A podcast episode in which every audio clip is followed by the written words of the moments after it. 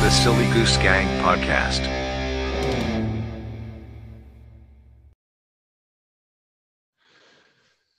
Okay, and we're back in episode 79 of the Silly Goose Gang podcast. And we're joined today by Brady Pasola from the Grey Man Project. So, Brady, thanks very much for joining us today. Thanks for having me, guys. I really appreciate you. Um, this is uh, one of the, the podcasts that came about um, purely by the wonder of social media.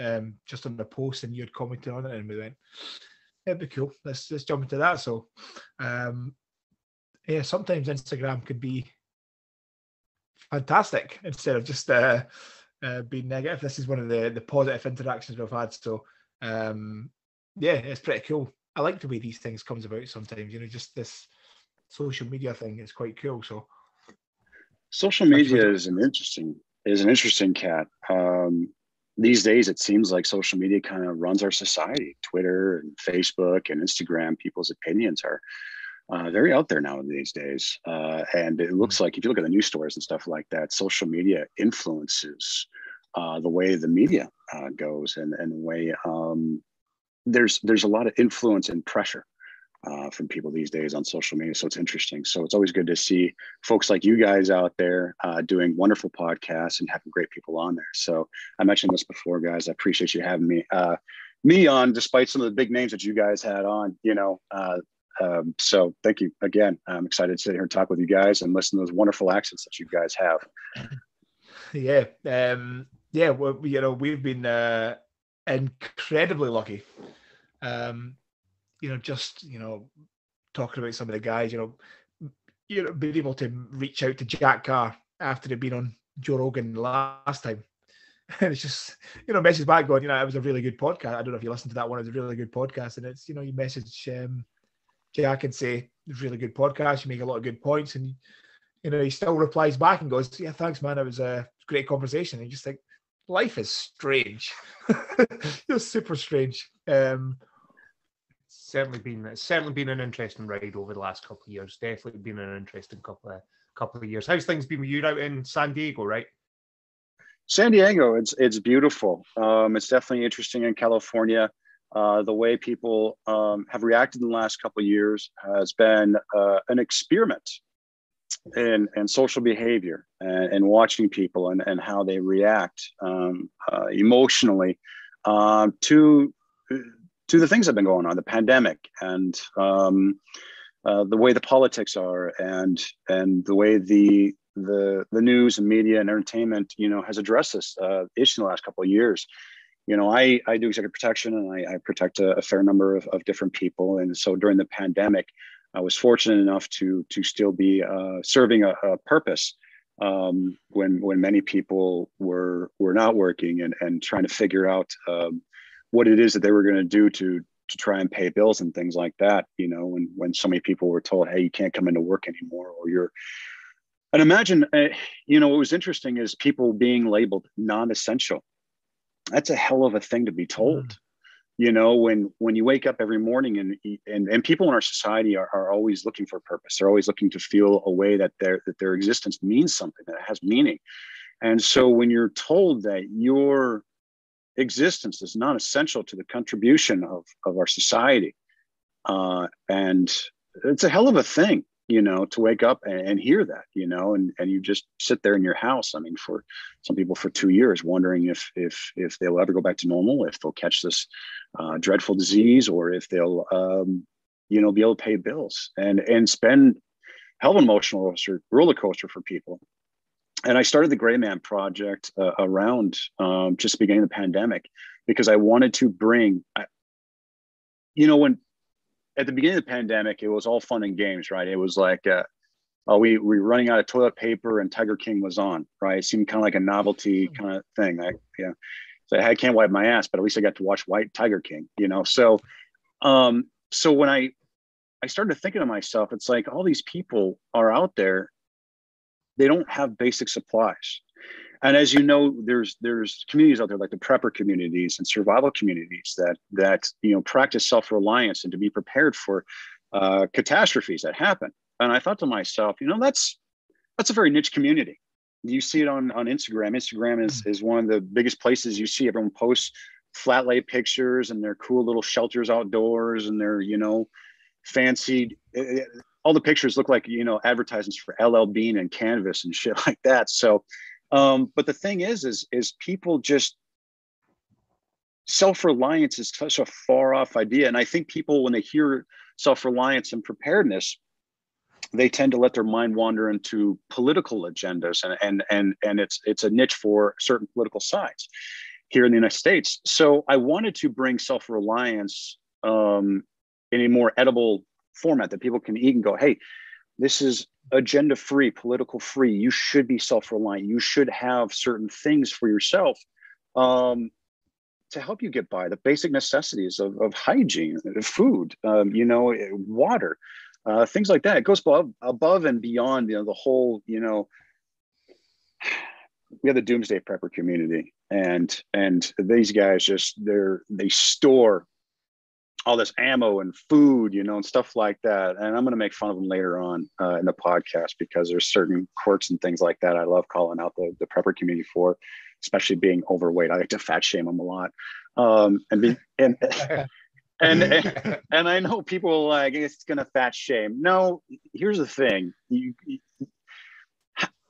I'll just dive into it. How the, how the hell do you, you know, I see these big preppers, these doomsday preppers, they're big guys, big, massive guys, consuming, you know, anywhere between six to 10,000 calories a day. And when they store food, they calculate food for 2,000 calories a day. How the fuck do you think you're going to go from 10,000 calorie a day diet to a survival situation eating 2,000 calories a day? hey, that's going to that, that's going to make you angry. Like when we get hungry, I turn into a different person. My wife recognizes mm. it. Uh, and as soon as she sees my mood change a little bit, she's got a plate of food in front of my face and I'm humming like a fat kid eating and going, I'm, I'm happy now. Um, but it, it, it, it, it's really kind of crazy to see, you know, that these folks have these weird ideas of what preparedness and, and, and self-reliance is. And they tend to think it's a bunch of, you know,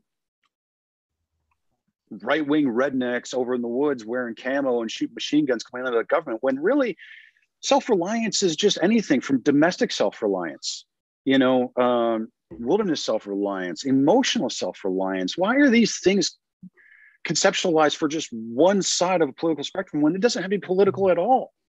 You know, yeah. I my wife is half Vietnamese and my, my mother-in-law is from Vietnam they are low key preppers. When people come from certain poor countries, man, they store and stack and hoard everything. I asked my wife, I said, We got toilet paper? And she goes, Did you really ask that question? She was like, Costco five days ago because the sale was going on. You're like, it was so it was like, All right, we're good.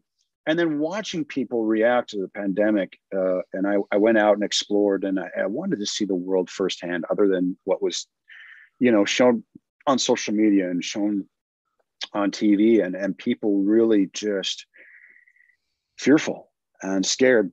And of course, it's a natural feeling.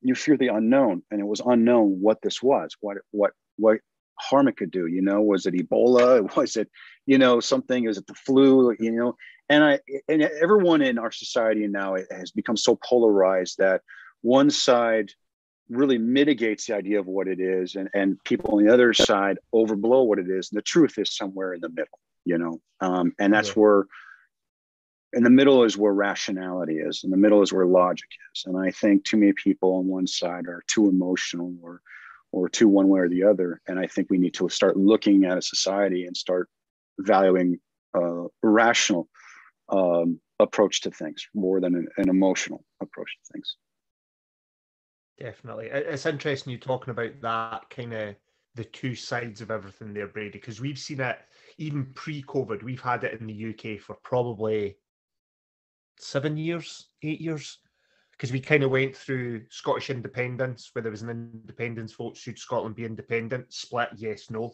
nothing in the middle. We then had Brexit, so Britain was leaving the European Union, yes or no, nothing in the middle rolled straight out of that straight into COVID. You know, yes or no, and then now I suppose the next thing we're rolling into is this World War Three. World War. Three, yes or no.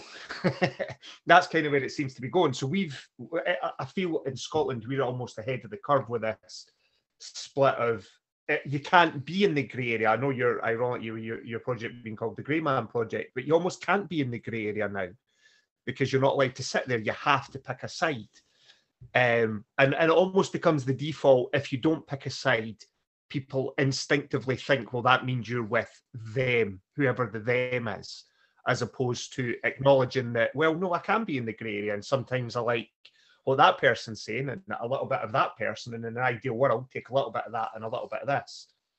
And, you, and you've got what you want to work with.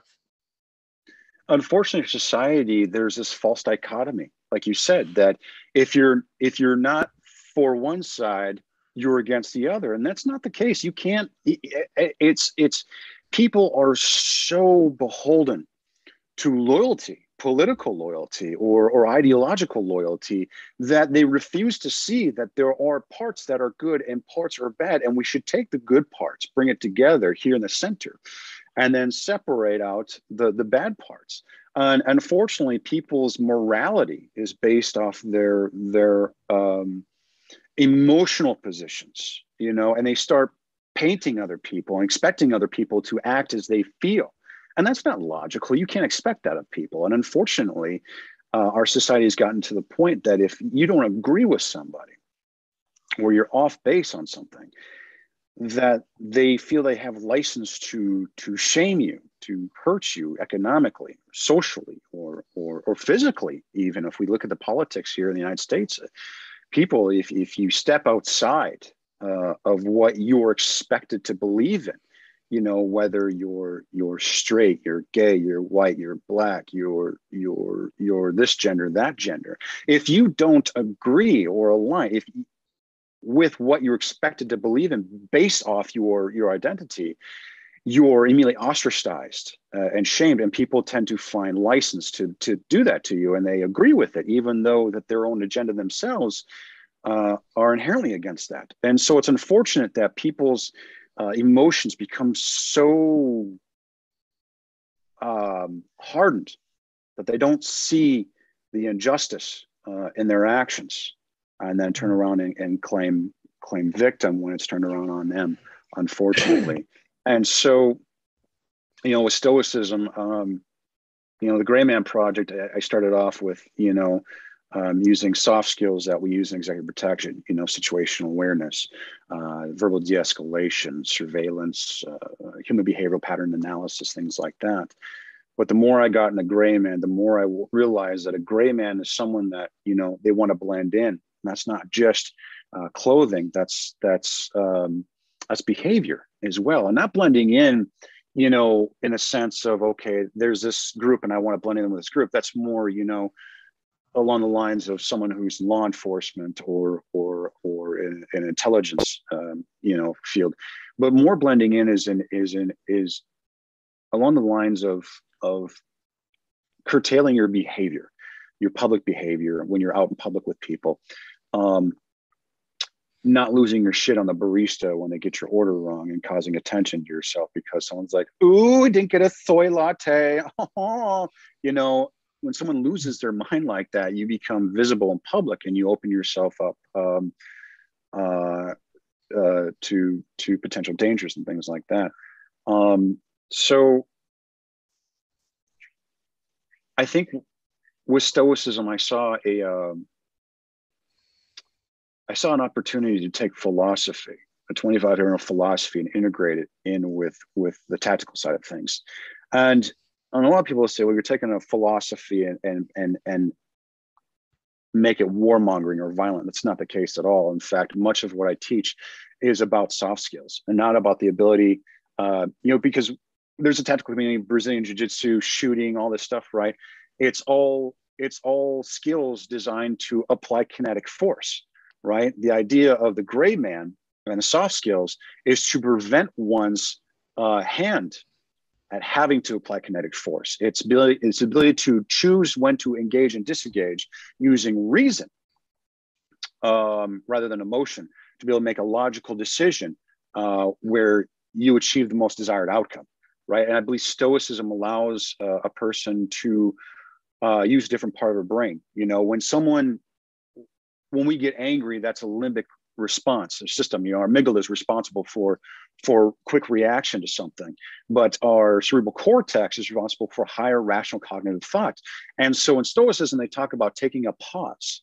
You know, whether you in a technical community call it a tactical pause, or just a, a pause itself of mindfulness, going, "Ooh, I'm feeling a certain way, and is what I'm about to do under the influence."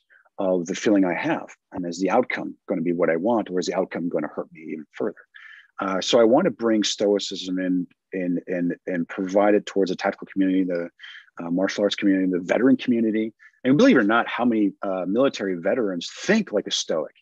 Um, they don't realize, like when we're, when we're in, in the military, you know, you're in combat, you're going after, you're causing hate and discontent. Your buddy takes one. You get down, there's no time for oh my god man i'm so you know losing your mind it's oh shit okay you got shot in the arm let's apply a tourniquet doc get over here let's go cover your buddy and return fire right or if he dies right there you don't have time to mourn you're prioritizing your emotions and people have this weird idea of what stoic means they there's this this notional this this uh, oversimplified term of well he's emotionless so he's stoic stoicism has nothing to do with suppression of emotion nothing to do with it. It's it's everything about prioritization of emotion. It's recognition of emotion as it's happening, which most people uh, have a problem recognizing. People get angry, they become blind, they're ready to do something. You know, what if we start teaching people to sit there and, and recognize, oh, I'm angry. Why am I angry? Do I need to be angry? No, I don't. It's be able to fight through that that that emotion and make rational decision making off. It's it's it's it's almost awakening yourself in the middle of, of that emotional experience.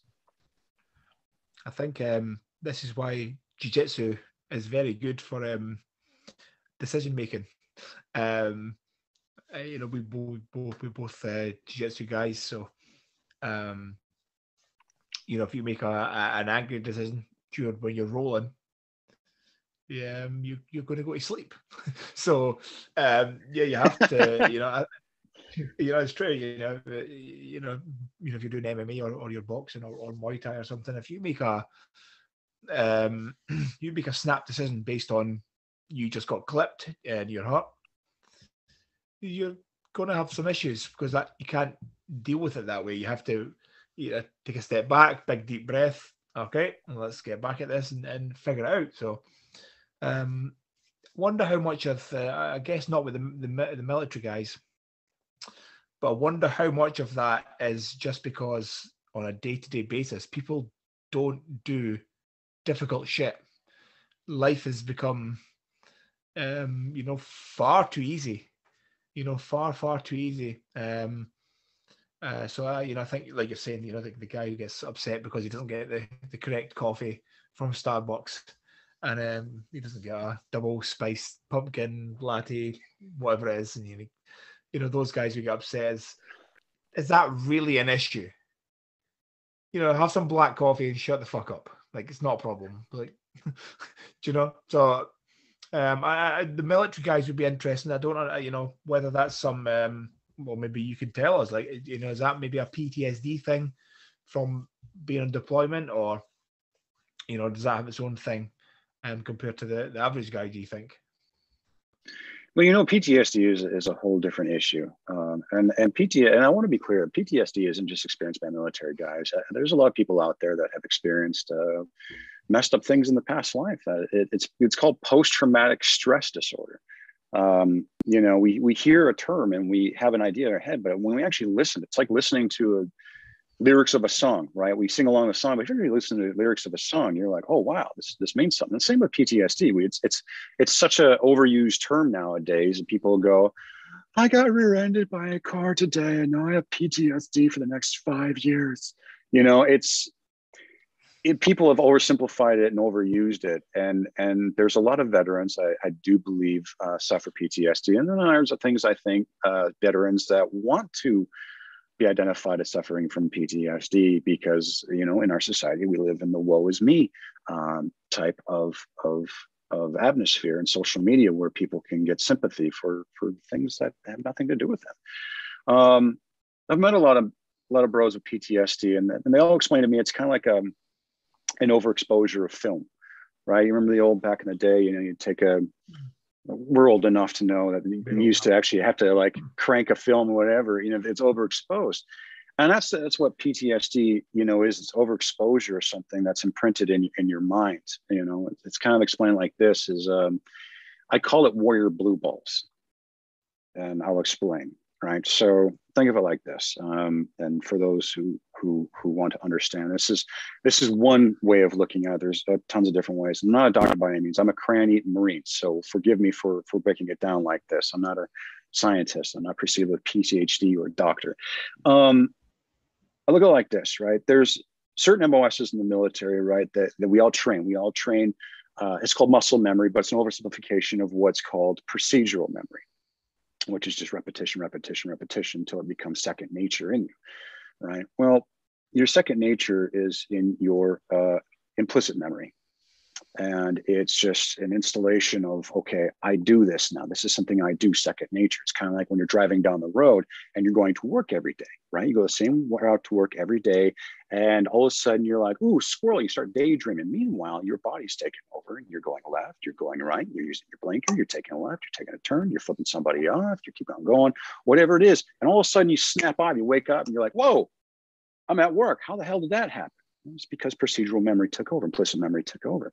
So in the military, we are taught so many things from procedural memory over and over and over and repetition, repetition, repetition. Whether it's picking up a rifle, sight alignment, sight picture, trigger squeeze, uh, stance, all that good stuff. Now you look at somebody maybe who does convoy security. Convoy security guys, you know, in vehicles and they're driving convoys in the middle of a hot zone. You're going through a combat zone. And we're taught that, you know, in the military, that something on the side of the road, dead cat, bag of garbage, could be what? An IED, right? Something to blow us up. So now imprinted in your brain, anywhere you go down that road, you see something, you have created a baseline of your environment. And that baseline is there's trash everywhere down the road. And we've been told that, okay, that is a potential IED. It's a bomb. You're driving down the road and all of a sudden one goes off one day. And that that uh, that instance imprints on your memory what happened the sights the sounds the smells things like that. And you remember oh that was a bag on the side of the road. Okay. And then you go down another day later and another one blows up or this blows up or that blows up. And you do seven months of that. Um, and and it starts to imprint on your brain that every piece of trash is a potential hazard for you so fast forward, maybe you're later and back in the rear. You're here in San Diego driving on the five down the road. Um, and and you do what we talked about. You start daydreaming. Your mind took over the um, your basic skills of driving took over, right? Your your procedural memory took over, implicit memory took over. You're driving another road subconscious going on, and your mind is looking for what? Mind is looking for a vehicle in front of you, slowing down, braking. Meanwhile, you're daydreaming the whole time, and then all of a sudden, your mind picks up a bag on the side of the road. Your mind doesn't know where you're at. As far as you know, your mind is just somewhere. It could be in San Diego or in combat or whatever. So your mind picks up that bag on the side of the road, and all of a sudden it starts doing what? It starts pumping your blood full of, uh, your body full of adrenaline. It says that's a danger, and we need to start reacting according to the danger. So your body gets in that warrior fight mode. All of a sudden you snap out of it. Snap out of it. You're stopped on the I-5 somewhere in San Diego, and you're staring at a bag, and your whole body, your whole mind is ready for a fucking fight, but there is no fight to be had. Right? your body's mm. full of adrenaline. You've got all this energy. You've got all this angst. You're ready for a fight. You're ready to escape. You're ready to, you know, fight, flight, or freeze. You're just you're there. You got aggressiveness ready to go. You got you got your body ready to go. Your body has taken all blood from extremities to put towards the organs. Everything is ready to go. You're ready for a fight, but there's no fight to be had. So I call it warrior blue balls. And that would be an example of PTSD. Now, it's not something I've personally experienced myself. I'm relaying what I've been told by others and from my studies uh, in, in the mind itself. Um, but that's an example, right? And so, you know, when you're asking about when people get angry, PTSD, it's their higher irritability, right? Uh, people, uh, the reason why there's a higher irritability is because, you know, your mind is always full of these different thoughts throughout the day, right? Something pisses you off and it stays with you all day long, stays with you all day long. So if something's bothering you and someone says something offhanded, what do you do? ah, output, boom. you know, you take it out on somebody. Do they deserve that? No, not at all. Not at all. And that's where we need to look at Stoicism as, as, a, as a helpful tool to say, oh, I'm angry. I'm in it today. I'm, I'm feeling a certain way today. Maybe I need to sit home today and relax, or maybe I need to recognize what's happening right now and be able to relax so I don't take it out on somebody, so I don't do something under the influence of emotion.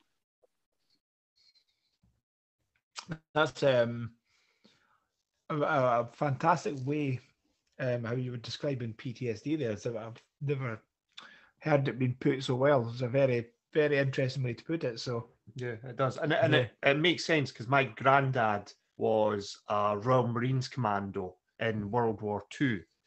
Spent basically, basically the whole of the war fighting. He spent five months behind enemy lines in Holland. Basically parachuted him in to oversee Nazi troop movements and told him an RV to get back to. And by the time we got back to the RV, the Nazis had advanced and it was back behind the enemy lines, so they couldn't get him out. So he just had to keep going back to the RV point every couple of days with a long range radio saying, Can you come and pick me up now?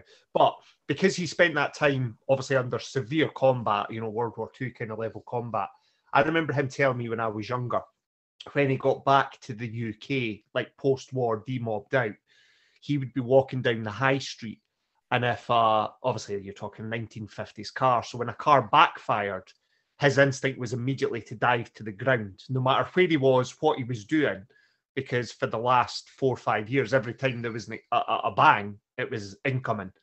So whenever, like he would be in his Sunday best going to church, and the car, and he would just hit the deck before, like as you say, that instinct, no thought process. He would come to with tucked down head over hands because he had that built into him from four or five years worth of incoming, bang, hit the deck to avoid shrapnel. And his brain couldn't process quickly enough that actually it's just a car backfiring on the street, we're safe.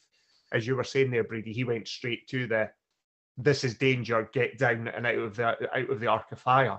And, and for years he had that. He said he had it for probably 10, 15 years. Every time something, you know, a loud door would bang and he would instinctively flinch and make himself smaller because I'm probably looking back, he had PTSD or shell shock, as they used to call it back in the day, um, because of the experience. But it was very just when you were relating that story, I thought that's exactly kind of what my grandpa said. His brain just made him, you know, he would literally almost like you were saying, snap back into rally and think, why am I laid on the floor and now my shirt and tie are wet because I've just dived straight into a puddle. And he couldn't stop himself doing it for, for 10, 15 years until he finally it's something in his brain obviously switched it or something, but he stopped doing it. But it was literally a decade and a half after the event he was still doing it, which is which is crazy to think that's how long it can it can impact people. It certainly can, and much respect to your to your grandpa. Oh my God, that's probably a hard dick son of a gun, man. Um, just, I mean, to to fight in a war back day and royal much respect to royal marines. I'm a marine but not a royal marine. This guy's got my utmost respect. Go through some shit. Um, but yeah you know and so the thing is is people don't realize is is how much the mind by the average person is understudied.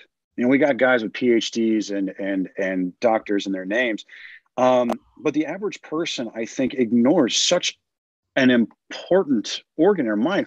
Our consciousness exists in the same organ that we don't study. We don't study ourselves. I mean, you think of it, look at it, and I know this is going to get in some some far off like, yeah, man, that's like some cool stuff, you know. But I mean, think it, you know, who we are as a person, the you, the self it's consciousness. And, and whether it's it's consciousness exists uh, from a higher power or as a side effect of of of, of the operation of the brain mm. we don't study ourselves and who we are. And so and, and i would think most people would find so much use and therapy and help in studying their own minds. And it's just it's such a complicated issue uh, and the and the subconscious doesn't know where you're at. You know, when your grandpa hears a bang, the mind doesn't. The subconscious, the the uh, hippocampus and and the amygdala doesn't know where it's at. Just hears a sound, instantaneous reaction, and the amygdala is responsible for that output. That's it's it's it's responsible for that, and so it takes a second. There's two routes. Um, you know, from stimulus to reaction that people tend to take when they react to something. Uh, there's a short route and a logic route. Um, I call the long route the logic route. Um, so basically, it's stimulus, And then there's a short path from stimulus to the amygdala. So, for instance, um, we're all three of us are trained guys. When someone comes behind you and jolts you, what's the first stance you get into? You get no fight stance, right? This is a trained stance. Your fist is up, your arm is out, your block, you're ready to go into it. That's jab, back, strike, right?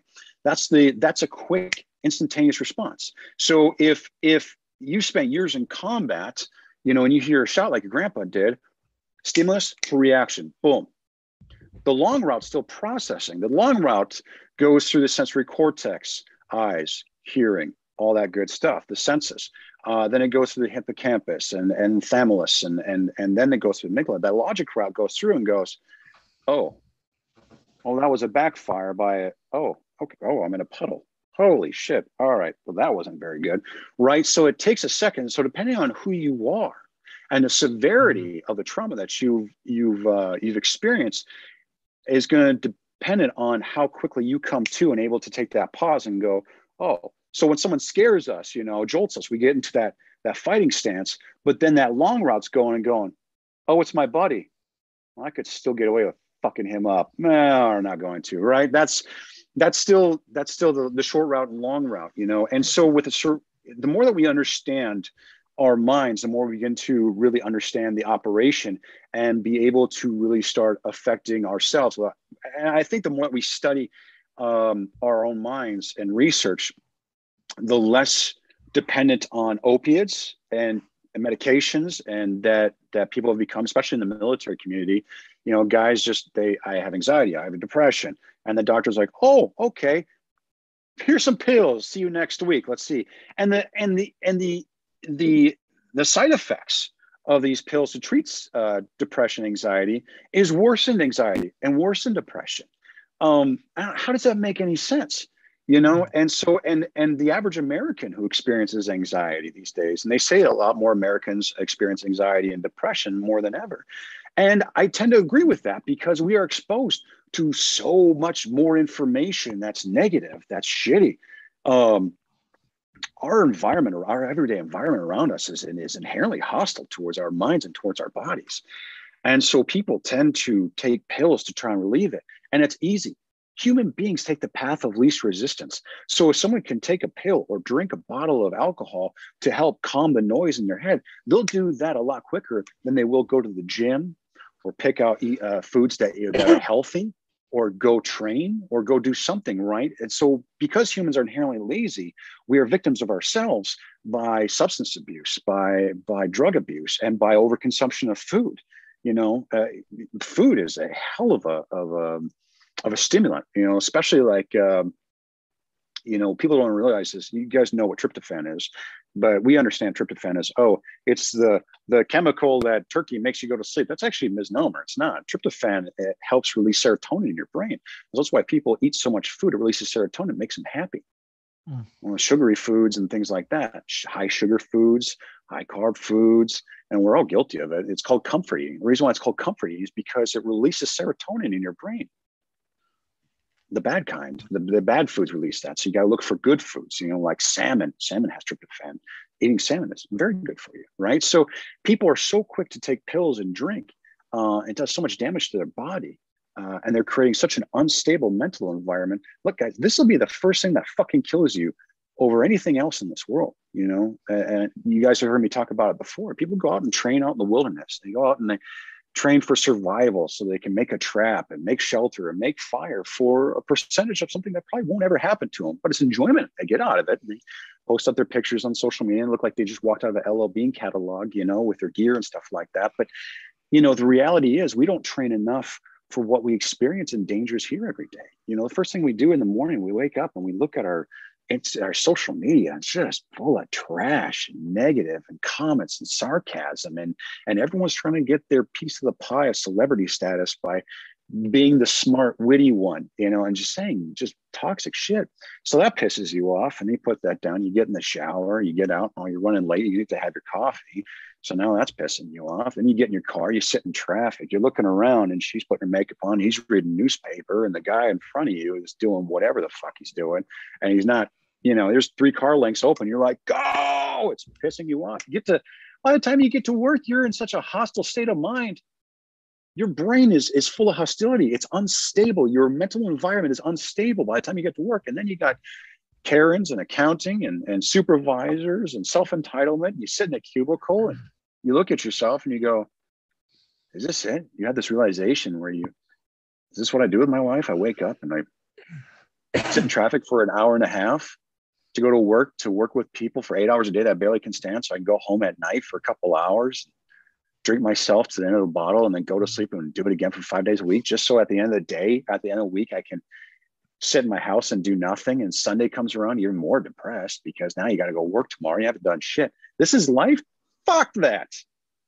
Yeah. Fuck that. You know what I mean? And many Americans experience this. And no wonder why they're taking drugs. No wonder why they're drinking alcohol. Because if this is your routine every day, so you just wake up, go to work, pay bills, and fucking you know retire at an age where your dick doesn't work anymore so you don't get to enjoy life really fully so you know that that's it you're old, wrinkly, and, and out of shape and got heart disease and high cholesterol, and that's when you get to enjoy life.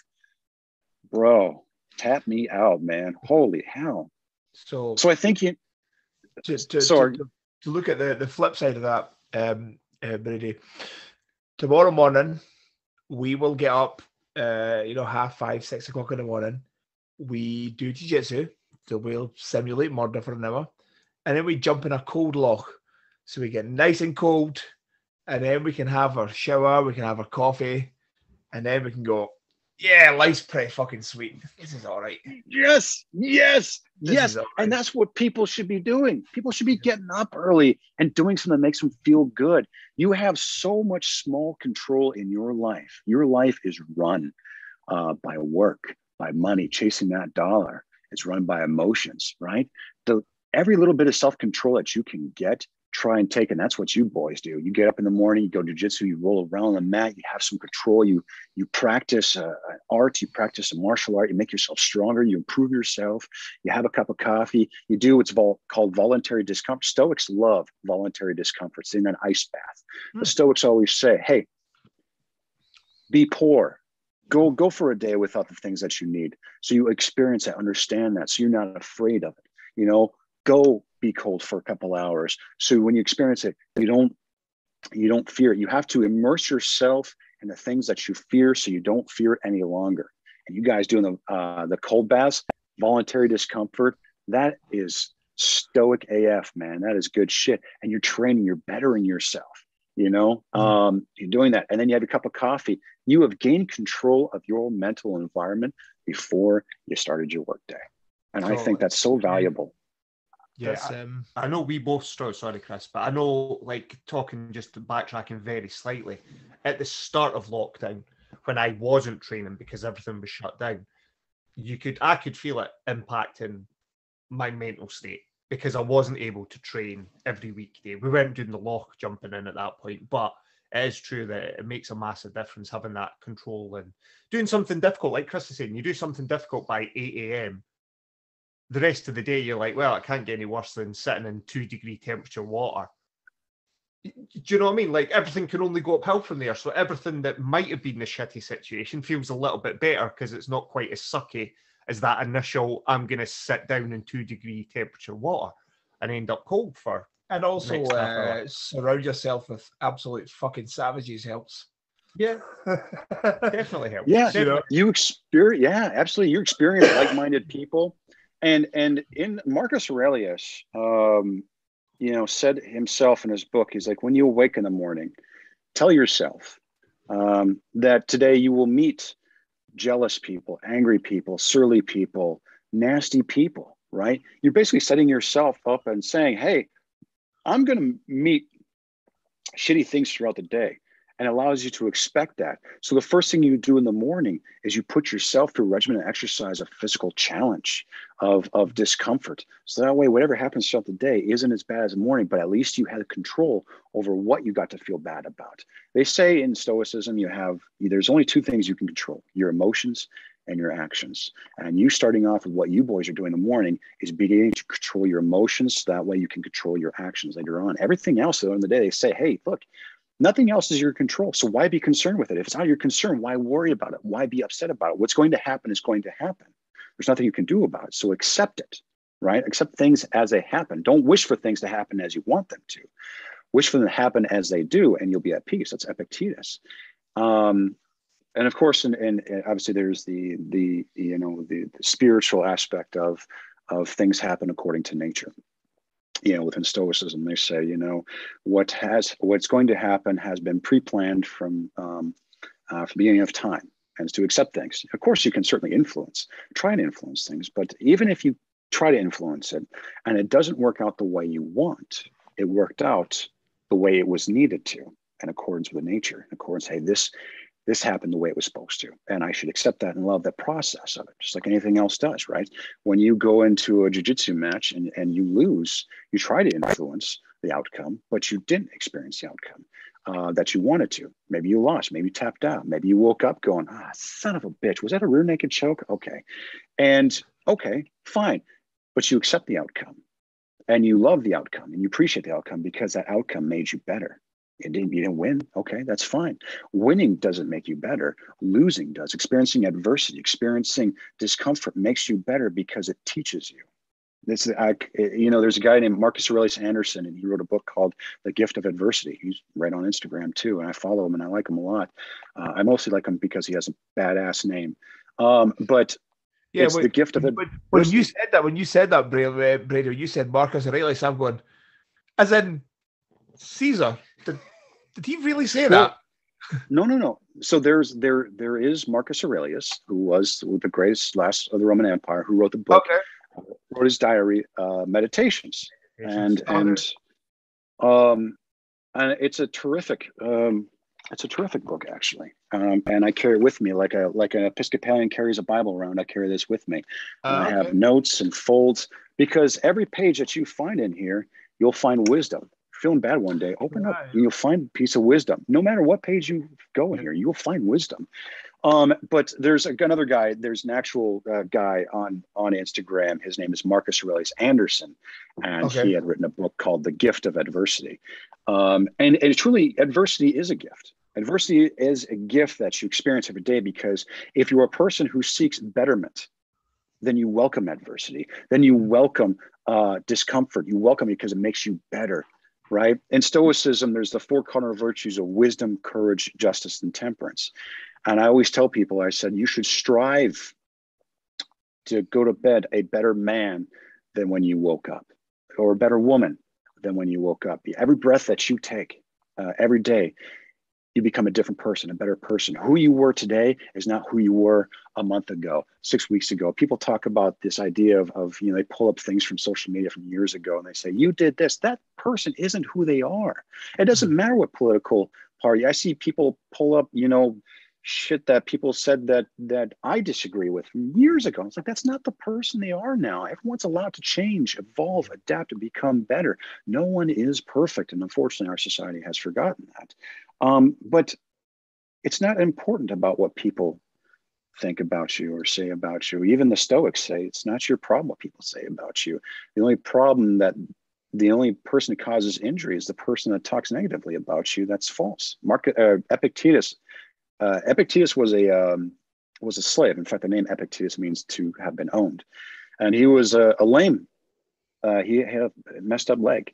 Um, and he said he was very sarcastic, a very smartass uh, guy, and he said, uh, "When someone tells you that someone has spoken ill of you, rather than make excuses for what is said, reply, they must be ignorant of my other faults, else they mention these ones alone." And basically, what it, it's a smartass way of saying, "Oh, that's what they said. That's it." right, yeah. and so even in Stoicism, and this is where I want to teach social independence from people because our society has become so dependent on being identified with a social category versus just saying, I am who I am and I like who I am and I don't care what people think about me because I value uh, objective morality. I, ver- I, I value uh, virtue, being a virtuous person and practicing wisdom, practicing courage, justice, and temperance. And I, I, I, I place a heavy emphasis on temperance, moderation, moderation, everything, moderation and and how you eat, moderation in your politics. You know, people have always asked me, I was like, are you right or left? You know, I've been accused of both, uh, which I think is fantastic. My liberal friends think I'm conservative. My conservative friends think I'm a liberal. And I like to call myself a radical centrist. Mm a radical centrist because I don't want to be identified as anything. I don't want someone to say, well, because you say this, you're that. No, fuck you. I am who I am. I like who I am. I don't have to be left or right. I don't have to be Republican, Democrat. I can be who I want to be based off what I feel is right for me, my life, my family, and my body, uh, and all of that, you know? And so I have views that range on both sides. Um, and I think that's where we should be. I think moderation um, is the highest virtue. And I think, you know, people talk about virtue in terms of politics. I think it's irrational and unvirtuous to identify as one or the other, you know, because if you're so far one way, you can't see the other way. Mm. You know what I mean? If you're too far one way, you can't see this way. And you tend to align yourself with loyalty in that. But where's your loyalty to reason? Where's your loyalty to logic? Where's your loyalty to virtue and honesty and objectivity? And I think we've lost value of that in society these days. People don't value rationality. It's like, I feel this way and you should too. And if you don't, you're a horrible human being. No, fuck that. The way you feel is the way you feel, and that's for you, and that's okay for you. But you can't expect me to feel the same way you do and expect your morality to be painted on me when I don't agree with you. Yeah, I mean, me and Ali, I've I've spoke, um, you know, quite a few times about you know politics and and saying we probably don't have uh, a political party um, that would best um, fit how we believe, because you know, as you're saying, you have ideas that are right and left. So you know, but you know, nowadays you have to be this or you have to be this. You're not allowed to go. Well, actually, you know, I think we should have a strong military, and I think we should have, uh, you know, a strong police force. But you know, I also think that we should take care of people because these are supposed to be two sides of different, you know, they're different sides of the street. And to fit with either one of those groups, you're not really allowed to have those thought processes. So, as you're saying, you know, you know, nowadays people would probably say that I was right wing, and you're going, okay, I don't care about so many things that that's supposed to, you know, encourage. You know, I'm pro do whatever you want to do as long as you're not hurting people. Oh, cool. Gay marriage, awesome. Have fun. You guys are awesome at dancing and you can teach me how to dress. That's amazing. That's fantastic. But I don't think we should just have open border immigration, uh, open border immigration. I think we should let's control it. Let's figure out who's coming into the country. Now, to, to some people, that's an insane thought process. But to me, it's like this seems like it's common sense. Do you know what I mean? And, and you don't seem to be allowed to think that way. And as you're saying, um, you know, and if I'm if I'm wrong with something, you know, let's talk about it. Don't say no, you're not allowed to talk about it. And and actually, I think that we should we should never allow you to speak again. Well, no, actually, that's the most ridiculous thing I've ever heard in my fucking life. Um, I actually have, an ex friend now fall out with about this because um and, and it was actually over. Um it was when Donald Trump was banned from Twitter. And uh, you know, I was saying this is very dangerous. Forget about Donald Trump. This is very, very dangerous because this leads to a very, very dark place. And then she just went off in this like, you know, you must be pro Trump um, and he's a fucking asshole. He's a, he's a he's a he's a he's a literal Nazi, and you're just a terrible person. And then she she blocked me on uh, on Instagram. You know, and, uh, uh, and I you know sent her a, a, a text message just saying, you know, blocking somebody for believing in free speech is the most unintentionally hilarious thing that you've ever done. like that's it's amazing. You've literally just made yourself look retarded. Like you've made yourself look so stupid now. And she just could not grasp this concept of that the, the you know it's like you know pulling down all the statues and and um, nobody would. I don't think anybody would think that it would be a good idea to erase Hitler from history. Okay, horrible man, terrible man, did awful things, but you don't erase them from history. You say, "This is why we don't do this." Because we don't want to kill 10 million Jews anymore. Okay. So we learn from this and we have conversations about it. You don't go, let's just block him out as if that never happened, because that's stupid. Some people want to do that, and it, it, to me, that just seems you know insane. Um, so yeah, I, I went off on one little tangent there. Sorry. it's all right. I tend to do the same. I think you know, um, history history is an interesting thing, you know, and everyone has their their version of history. The problem with history is that everyone sees it differently, right? Mm. Um, in the United States, we have uh, people that want to take down statues and stuff like that, and and you know, I've I am such a history nerd. Um, I, I love history. I love seeing history, and, and there's there's all different sides of history, and it's important for us to re- remember history. It's important to us look at history with objective eyes, not okay you know because there are there are bad people in our history that have monuments and stuff like that that probably shouldn't um, you know and everyone has their own idea of why that monument should be there and, and symbolism and stuff like that um, you know i think to each their own you know i mean they they try it cancel culture uh, exists now throughout the world and they they you know the mob um, will start trying to cancel all these all these different things you know they try to cancel um, you know, Abraham Lincoln, um, and certain certain people that were were were were on the right side of history, you know, and so even Bill Maher talks about that. Even Bill Maher is like, we got to relax. What the hell? Um, but when it comes to politics, it's such it's such an emotional topic. It's you know that that you know people have an emotional response and they and they they project morality from an emotional standpoint rather than an objective standpoint. Uh, and people become so emotionally enthralled with their ideas their beliefs uh, that they do irrational things. We talk about you know i said before is is making decisions on the influence of emotion. Um, i'm not against emotion. Emotion has its its um, its uses right? You know love and compassion and empathy those those are useful emotions that we should express when they're when they're appropriate.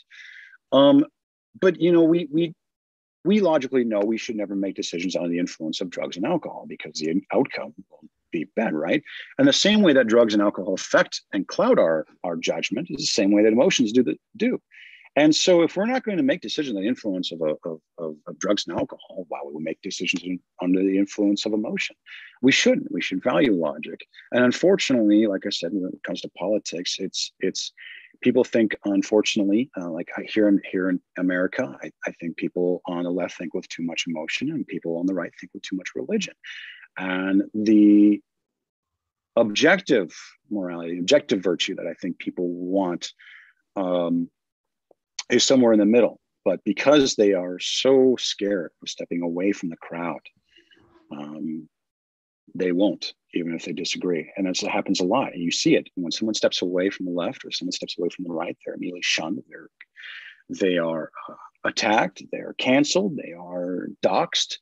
Uh, and these are despicable practices, you know. And because people feel that you no longer align with the morals, they feel like they have license to treat you ill um, they become the people that they they hate.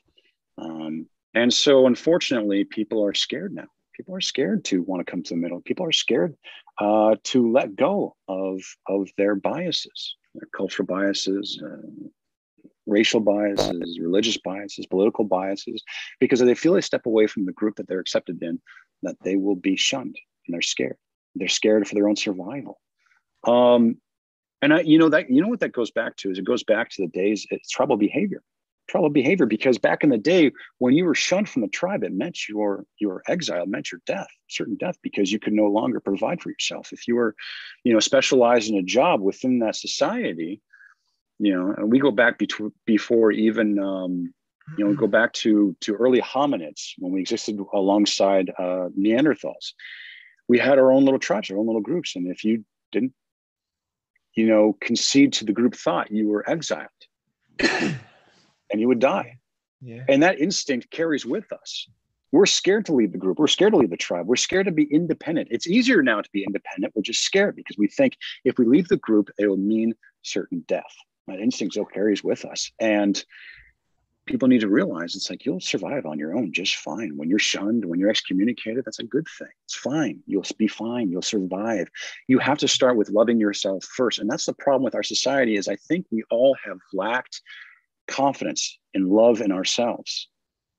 I know it sounds the hippie version of, of you know, the, the drum beating stuff like that, but we really have. When's the last time someone looked at themselves in the mirror and said, I like who I am? I like my opinions. I like the way I look. I like the way I feel.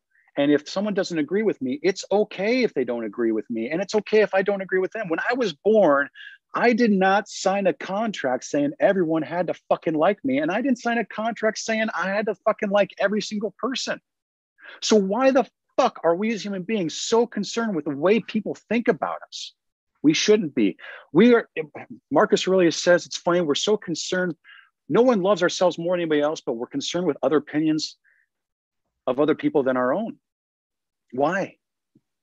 You know, and, and look, we don't want to stretch so far into, you know, narcissism and sociopathy where your opinion is the best opinion on earth. No, we should be open to the idea that we are wrong, right?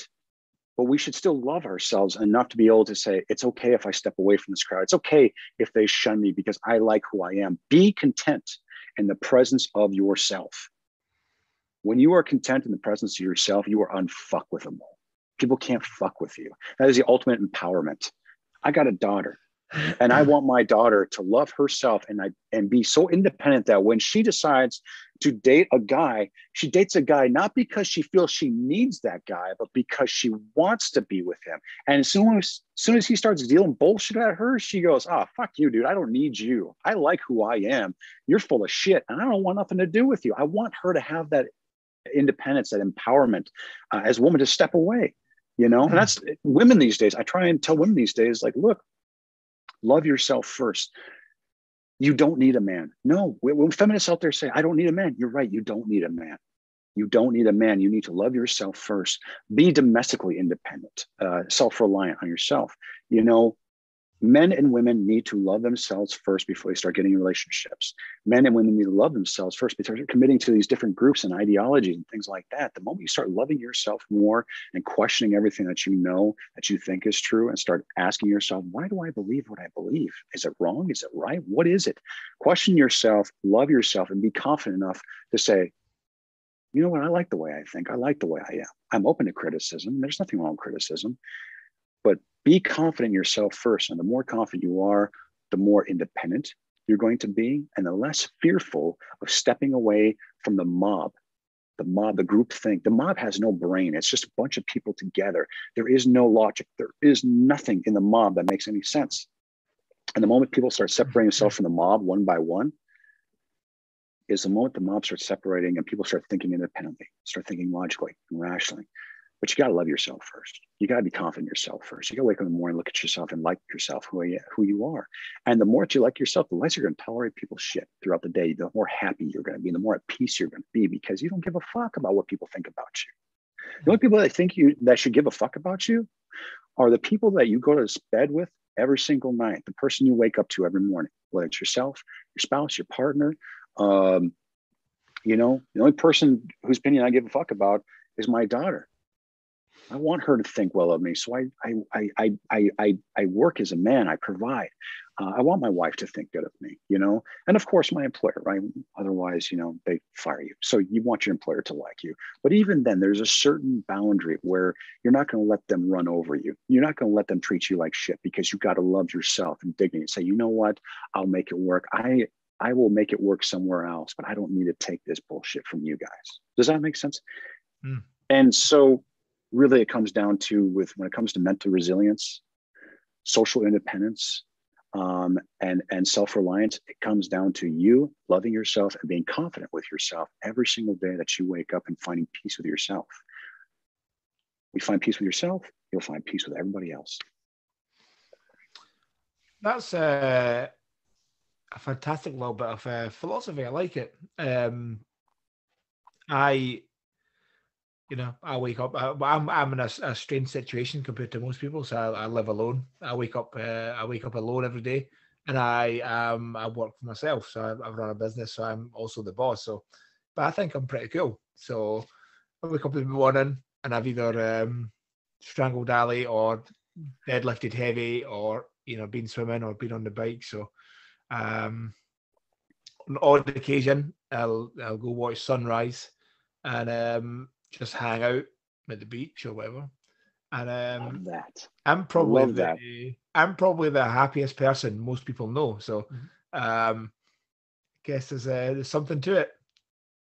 There is, brother. You know, you're content with yourself. You you know, if you find a woman or a man, if that's your choice, you know, you say, okay, I love myself enough that if I if I choose to be with someone, that's the biggest thing is you get to choose to be with someone, not mm-hmm. because you need. Need and want are, are two completely different things. I talk about that in the gray man. As a gray man, you have to be able to be confident and at peace with yourself to be able to engage and disengage with people you want to. You know, um, you know, so many women suffer, you know, from from from narcissism from males. That they that there's insecurity there, and people who have insecurities get strung like puppets, man or woman. Mm. And the moment you identify your insecurities um, and attack those and make strengths out of them, you're going to find a lot of peace. And brother, you know, you waking up every day, getting to do what you want to, it's a rarity. Enjoy it mm. and and and feel that love for yourself every single day. That's amazing. That's awesome. And um, you know, I'd also like to say when you're talking about different people and um, race, religion, you know, political beliefs, this is why um, uh, jiu-jitsu is so amazing because it doesn't matter if you're a Christian or a Muslim or you're white or black or you're Chinese or you believe in the earth's flat or you believe in what you want to take LSD. I will heel the fuck out all of them.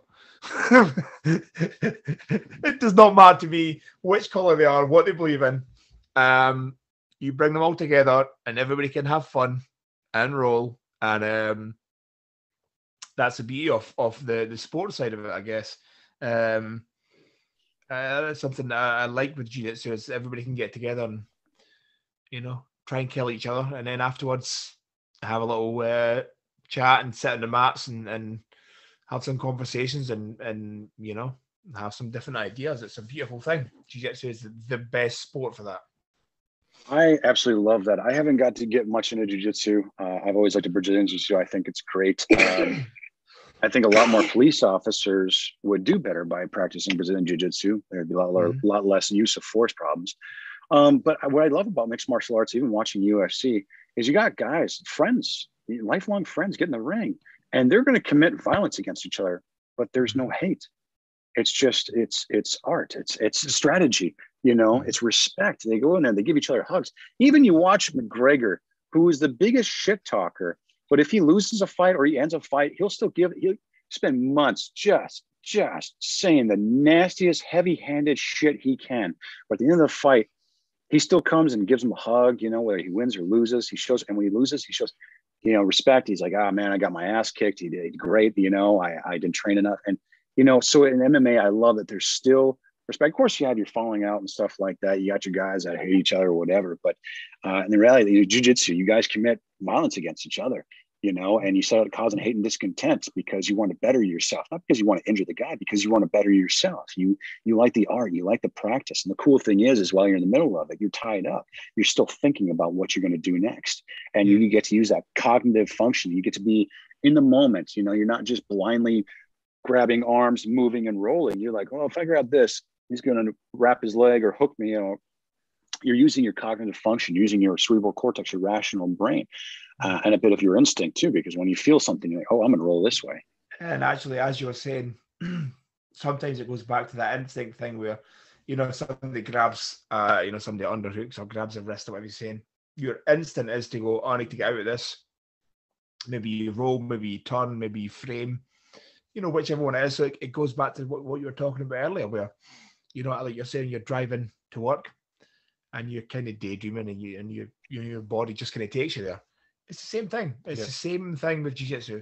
Um, you know, it's the same idea. Somebody grabs something, you know, somebody does this, somebody does this. You know, the first thing you think about is before your brain can actually even make that decision, your body is already going, oh, no, we need to go here. We need to. It's amazing. Yeah. Really amazing.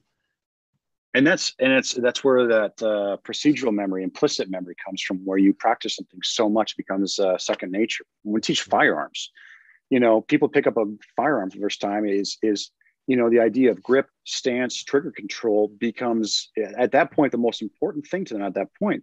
After a couple sessions they're just they're there and now they're pointing at the target you know and so it's each step and practice. And the more that you do it the more instinctual it becomes like driving a car riding a bike Yeah. you know that's the Mhm. interesting about riding a bike you know they, they talk about hey it's just like riding a bike well it's because you practice it so much it becomes second nature to where and that's what I think is cool about martial arts and jujitsu, where you practice something so much. You need to practice the same move and same technique over and over and over and over again until it becomes second nature. And then when it does, it's just beautiful, magical thing where you do feel somebody. And you're like, oh, well, I guess I'm rolling this way and crushing you, you know. So I, I think it's wonderful, and it's a great, great, great, uh, great point. Yes, I Um, had it on on Thursday night. We were rolling with a lot of young guys. We our gym's kind of split between like myself and Chris train just Brazilian Jiu Jitsu, but it's technically an MMA gym. So we have a lot of young guys that also train MMA, and two of them independently said on Thursday night, "You're actually really calm when you roll." And it's really weird because they're all kind of 19, 20, 21. I'm 40, nearly 44 now, so I'm kind of older. But they're all kind of gung ho and ah, everything's aggression and 100 miles an hour but they're thinking the whole time. They're in that kind of what do I do next? Where am I going? Whereas because me and Chris have trained for four or five years, as you're saying, it's sinking in that I can be a little bit calmer because I can I know whatever you're gonna do, I've seen it a million times before from Chris that's better than the guys I'm rolling with. And it just slows everything down as well. So along with that procedural memory being the quick and instinctive, it also allows everything to slow down. I feel everything slows down so that you're not in that panic state all the time. And you can kind of bridge the gap between the instant, oh my God, I need to do this, but also have the little bit of logic that goes, I need to do this because that allows me to do that. As opposed to just the young guys are just like, grab, there's a hand, grab that hand. And then you can set up traps. So you'll open your arm up, knowing they're going to stick their arm in which allow you to trap the arm and then you armbar them. And and they're just they're they're reacting purely on instinct, whereas you know myself and Chris are at the point where we can kind of go, I'm okay here. I know you can't do anything, so I'm just going to kind of keep my tin, my chin tucked in and wait for you to make a mistake because you're good. You're just firing out limbs, hoping that something sticks. Whereas we're at the other end of that, that we can bridge that gap. Yeah, that's that's where experience comes in so handy. Is experience makes people so much more calm and so much more relaxed and so much more effective in what they do. Um, it's it's interesting to see what experience does towards a person. And people talk about, you know, because someone's been alive for so long, they have enough experience and and all that. But really, experience uh, in anything you do, and and and continuous experience and and uh, repetitive experience makes a person more confident uh, and more skilled in themselves, which in turn makes them happier, makes them more at peace, makes them be able to be in control of their emotions and be in control of your actions. And like you're saying, you're calm because you're in control of your emotions. You control your emotions because you know exactly what you're doing from experience. And that allows you to control your next actions. Yeah. Definitely. Um, now, Brady, we are uh, we're like a, an hour and uh, I don't know, ten, nearly fifteen in. Um, I feel that we have a million things still to discuss. Um, I know that Ali has had a very Ali does um, he's a he, he's been on Zoom calls all day. I've, So I've he is- being a trainer and talking to He's people on Zoom. um, he's beaten up. He's he's very tired. So Fair enough. I'm down for a Uh, part two. I think uh, that's probably enough for uh, for Ali's brain for today. He's uh, he's he's had a long day on uh, on team calls. Um, Fair enough. but yeah, I think there's there's definitely another longer Two episode three or 'cause there's a million episodes. things. I've got um I've got a very slight cold, so my voice is a little croaky. Um, but I think there's a, a mil- there's a million things I would like to go back on and, and really go into it. Um, when we're a little fresher and a little a little more with it. Um, so yeah, if you'd be up for that, we could certainly do certainly do a second episode and and really get into the the, the bones and uh, and uh, Yeah. really some of these things. And and I, I was gonna say I had a great time with you guys, man. It's time flies when you're having fun and having a great It really conversation. does, so yeah, thank you so much for having me on. I'm definitely looking forward to a part two. Um, you guys are amazing to talk to. It's always good to talk with like-minded folks and folks who are interested in in in the more cerebral aspect. You know, in my community, everyone's about being a super cool underwater ninja scuba sniper Jedi uh, operator with uh, multicam and and cool fancy guns. But really, do they ever want to talk about the workings of the mind and its application to make you a more um, uh, lethal person? Um, so, thank you guys for the opportunity to uh, talk a little bit and and and run run my mouth. No, it's It's, been um, fun. It's, I, it's been, I, would like to get into some more stuff about the mind next time. There's a, there's a lot of things there that um yeah I'd really like to get into, but um definitely. yeah we'll we'll sort something out when we're a little uh, I'm I'm a little less um croaky. My voice is voice isn't great, and Ali's not tired. Fair but yeah, enough. there's, there's a lot of things Yeah. there that are very interesting, and I'd like to dig into. So yeah, we'll we'll we'll get another one um scheduled Definitely. we'll get a couple scheduled. and um, we also have uh, uh, we'll figure out the times because right now so have you guys just went have, have your clocks just changed for daylight savings Yeah, some crazy, stupid thing that we do every Yeah, once in a while for whatever dumb reason I can't explain. We changed mm-hmm. times, so We- but I'll, we- I'll figure it out. we do it as well, but there's there's a weird disconnect between when Britain does it and when America does it. So last year we went early. We changed it this time, and you guys held off for another two weeks. Whereas this year, for some reason, you've gone this weekend, and we don't do it for another two weekends. So trying to make, make it all sync up was getting difficult at one point. And the only reason I know it is thanks to the wonder of Instagram. People were sharing memes of "What do you mean you've stolen an hour off of us?" kind of thing. And I was like, ah, shit, America's gone early into daylight savings. So we managed to work out just because we have been chatting and obviously mentioned a few times. Um, and for anyone that's listening in, where can we send people to find out more about you and the work that you're doing in preparation for when we come back in for a second and third episode? Anything you want to shout out, we can add into the notes and tag it in the release. Yeah, just uh, my Instagram. Um, you know, uh, Gray Man Project. There's a couple other fake accounts, so make sure it's the right one. It's uh, you know, gray.man.project. Gray, gray is uh how you English boys spell it, G R A Y. Um, sorry, I mean, oh man, oh, you can roast me for that one. You Scottish boys say spell it. you know, Yeah, I, That's that's part two just been cancelled. Fuck. No, You know, part it's- two's gone. It's off the board now. oh, Brady. I'm those- so sorry. those uh, those Canadians always say the I most know, the ridiculous Canadians shit. always get it wrong.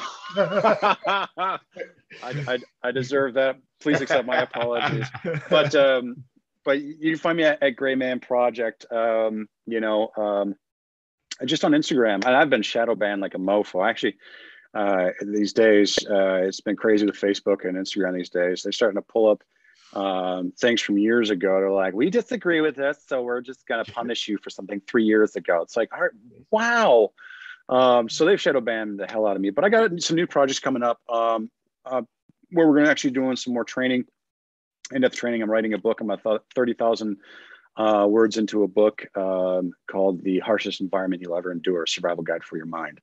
Um, and so I've been punching away at that and then uh, trying to do coaching and mentoring and speaking, um, think, you know, here. we So will we will uh, we will require a signed copy of that book when it's uh, when it's done. Well, I won't buy one, but yeah, I think uh, we have a small collection now of um, of signed books uh, from previous guests. So um, that would be that would be super cool when that when that's done when that's out. Yeah, we'll we'll we'll, uh, we'll buy a couple, and if you could sign them, that would be amazing. So uh, Um, be great.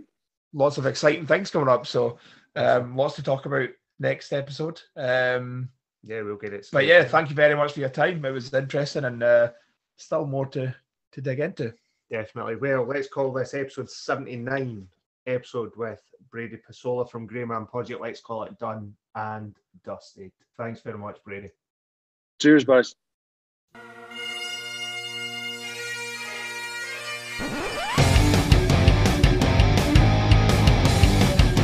The Silly Goose Gang Podcast.